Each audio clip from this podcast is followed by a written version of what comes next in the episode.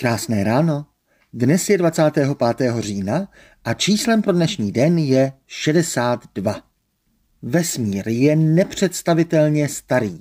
Pokud by pro představu trval jeden rok, tak naše slunce by se v něm rozežhnulo až dětem do školních lavic 1. září a až v těchto říjnových dnech by se teprve ve větším začal na této planetě uvolňovat kyslík do zemské atmosféry, protože fotosyntéza začala až zhruba před dvěma týdny.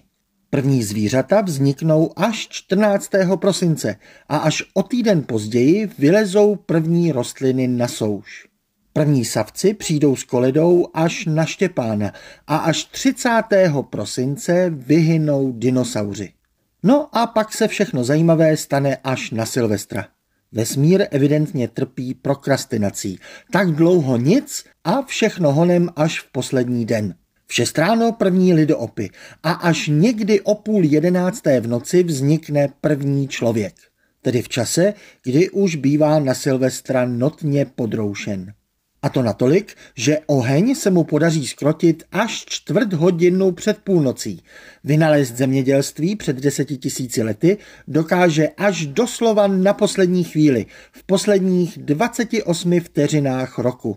A jako by to mělo takhle pozdě ještě vůbec cenu, Psát se člověk naučí až 13 vteřin předtím, než se v televizi rozezní zvony a zazní česká hymna.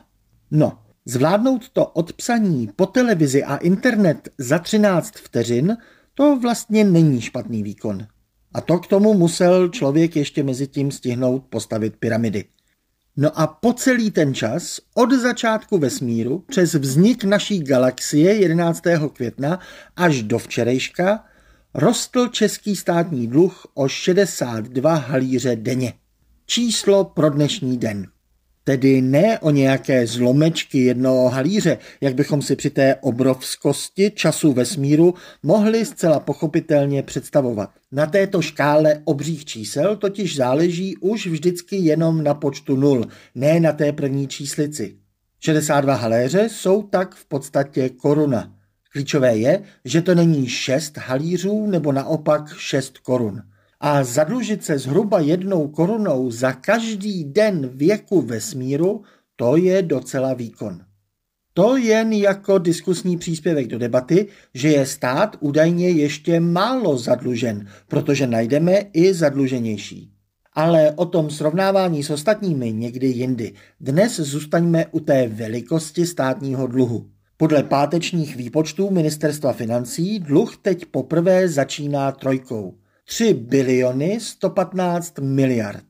A je tu tradiční problém, co je to bilion, kde to žije a co to žere. No, proto to srovnání s délkou vesmíru. Ale možná už jsme z televize aspoň zvyklí, že stát vždycky hází miliardami sem a tam.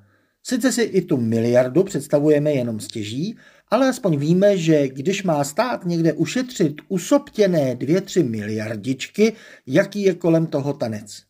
No a náš dluh mezi tím dělá více než tři tisíce takových usoptěných miliardiček. 286 500 korun na člověka. Čtyřčlenná rodina tedy již dluží přes milion. Nevím, nakolik na vás zapůsobil úvodní popis délky času ve vesmíru. Jistě už jste to někdy slyšeli, nic nového pod sluncem, rozumím. Možná pak ale aspoň úžasnete z následujícího data vyplývajícího z nových čísel. Téměř polovina dnešního státního dluhu vznikla za covidu, tedy od začátku roku 2020. Přesně to dělá 47 halířů z každé koruny. Ano, částečně k tomu přispěla inflace, ale zatímco se od covidu zdvojnásobil náš dluh, ceny se určitě nezdvojnásobily, takže za velkou většinu toho nárůstu může to, že jsme neodcovidovali naše státní rozpočty. A právě přepočtem jenom toho přídavného dluhu na člověka si tak můžeme vystavit účet, kolik nás každého za covidování rozpočtu zatím stálo. 136 tisíc korun.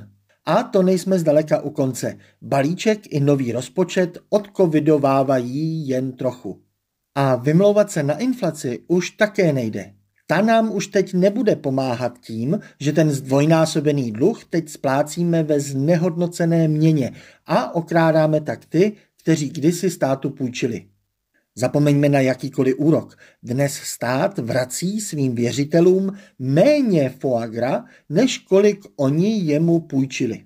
Ale to se samozřejmě odráží v tom, že si dnes stát půjčuje zhruba za dvojnásobnou úrokovou sazbu oproti dobám před covidovým.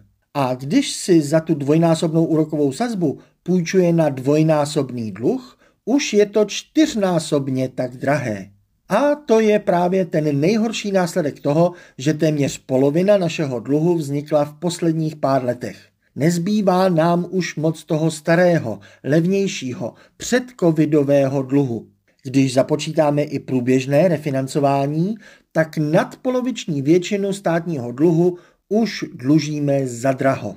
Takže zatímco nám už mnohé ceny klesají a ostatní aspoň přestali horečně růst, stát je na tom hůře. Tomu teď jeho náklady na živobytí budou už jen růst.